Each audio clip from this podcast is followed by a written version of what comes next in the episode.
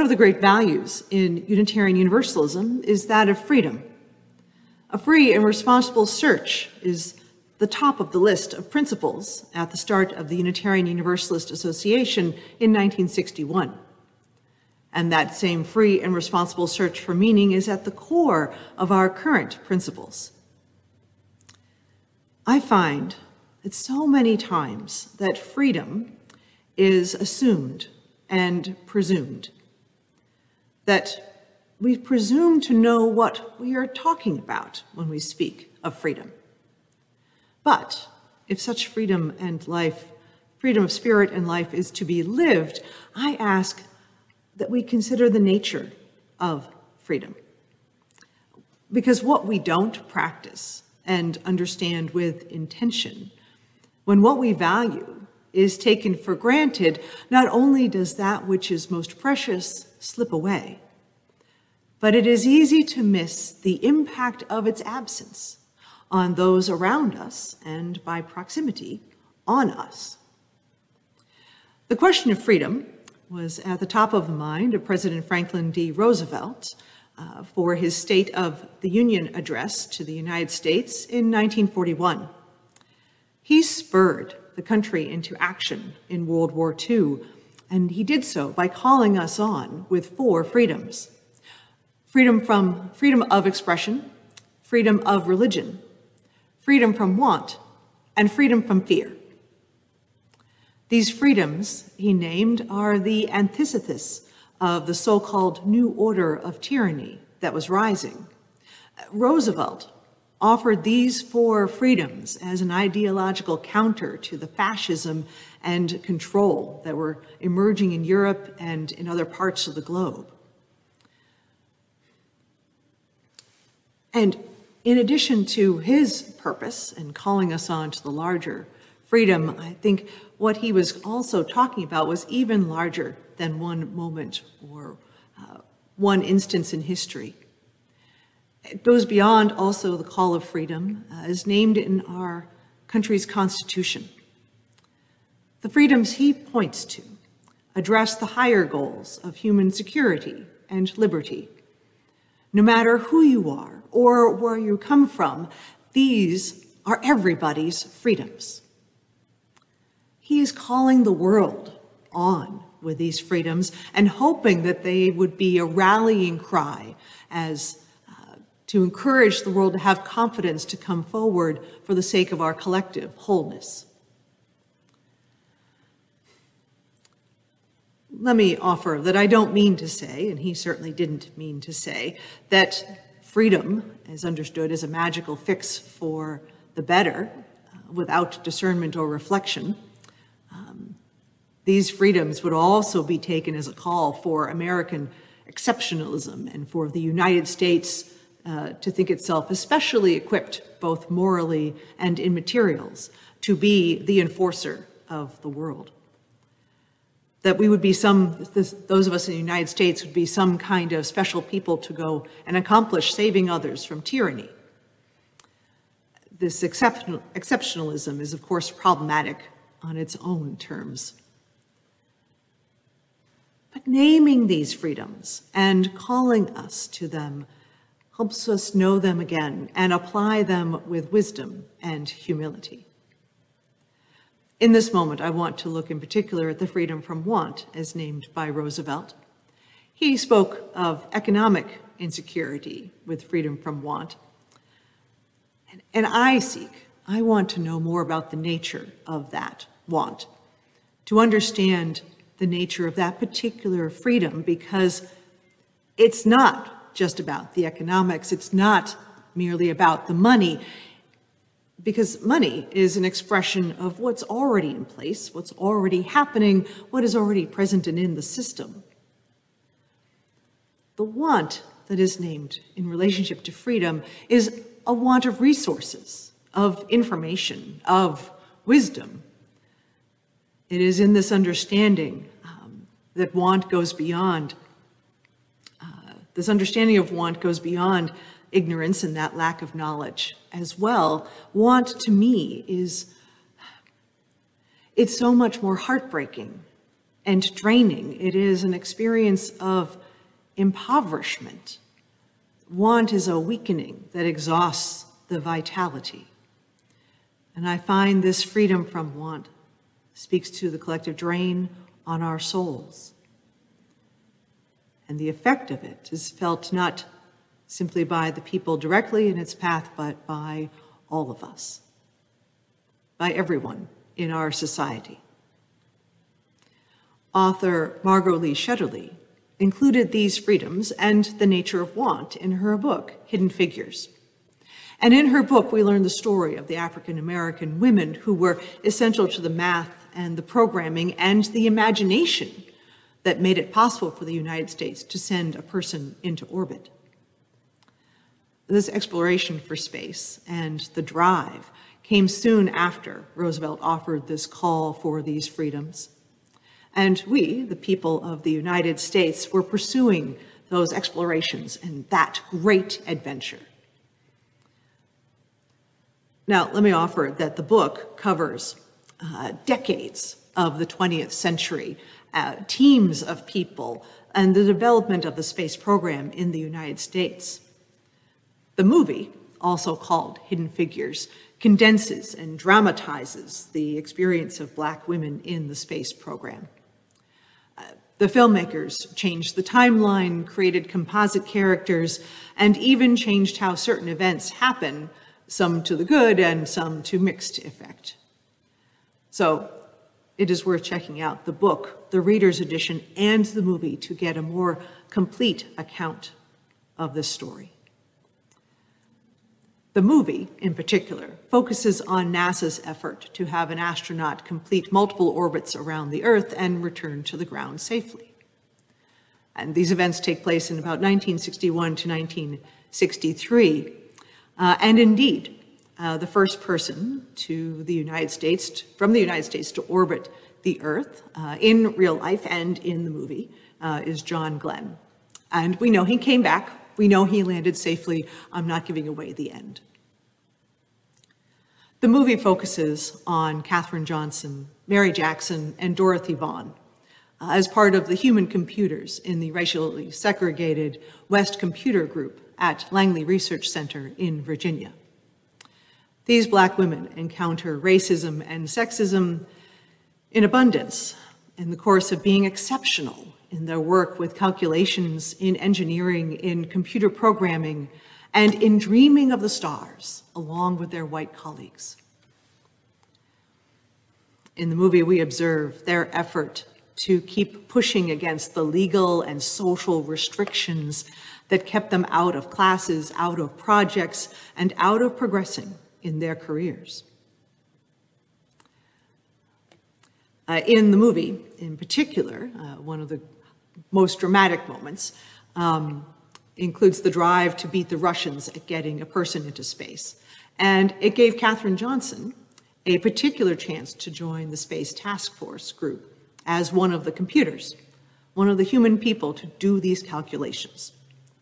Uh, and this group was otherwise all white men and one white woman who was handling the administration. Before Katherine enters the room, not only is she minimized as a person, uh, a mere computer, she has the indignity of having to use a segregated bathroom. Uh, and after being seen to enjoy coffee from the shared coffee pot, uh, the immediate addition of a coffee pot labeled colored. These scientists, people, letting themselves be, and their great work be held back by segregation, by a coffee pot, really. One of the ongoing stories uh, is how the separate bathrooms um, functioned in their lives because nobody took into account somebody might be coming from one side of the campus uh, to the other, which meant that Katherine had to walk a half mile back to the West Computer Facility every time she had to use the facilities. And after months of doing so, in all matter of weather, there is this one moment of the movie when she has been doing so in the rain, and she is entirely soaking wet. And she's called to task by her white male supervisor, played by Kevin Costner. And he is wondering, calling her to account as to why she's been absent. And there she is, dripping wet, next to the colored coffee pot, and she lets loose. She finally lets loose and rails against having to make that journey, but not just the time for her from being away from her desk, but for every element she encounters in that space that dehumanizes her, that keeps her from doing anything productive. And when she finishes, she musters her dignity and walks out, walks back to the West computers. And she probably expects to be fired. In the dramatic moment of the movie, her white male supervisor makes a great show of whacking down the colored women's bathroom sign and declaring an end to segregated restrooms on the entire base.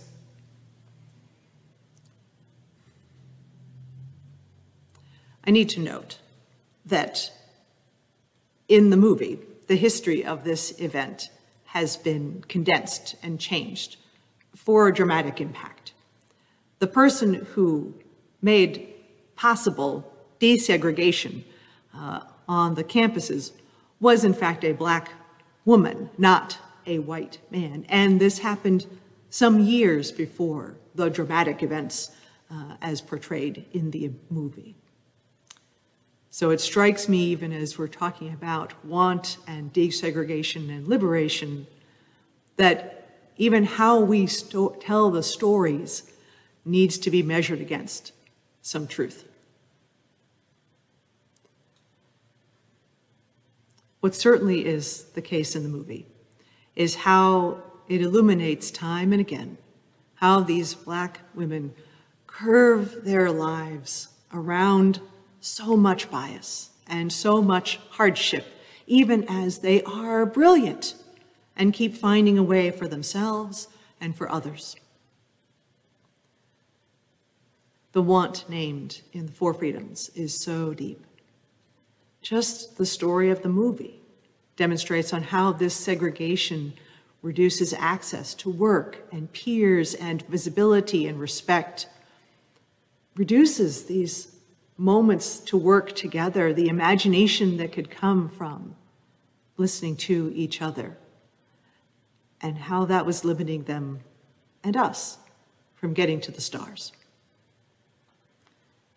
The absurdity of these layers of bias present while professing to be deeply concerned about human safety as these the space uh, staff were while aiming to leave the boundaries of our planet certainly led me to wonder which was more powerful racism or gravity and which was going to win physics or bias?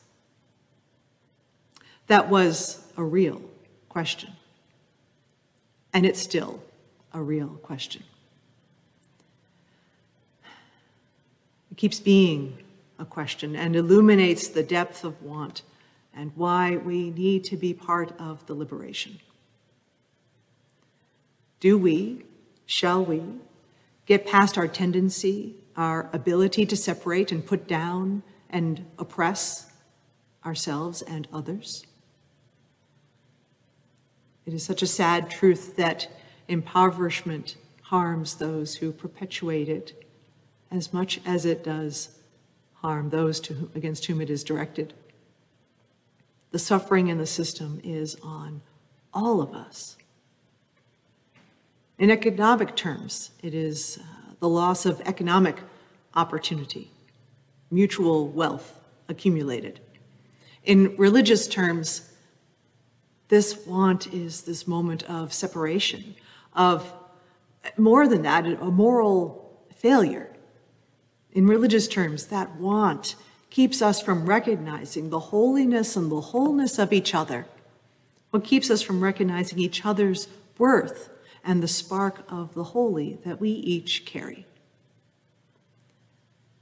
this freedom from want, this freedom from the vacuum of information and relationship and support. How many people never have had a chance? Never had the chance that someone such as Katherine Johnson had of having love and teachers and family who could get her to the right school when they saw her capability in math when she was just a child.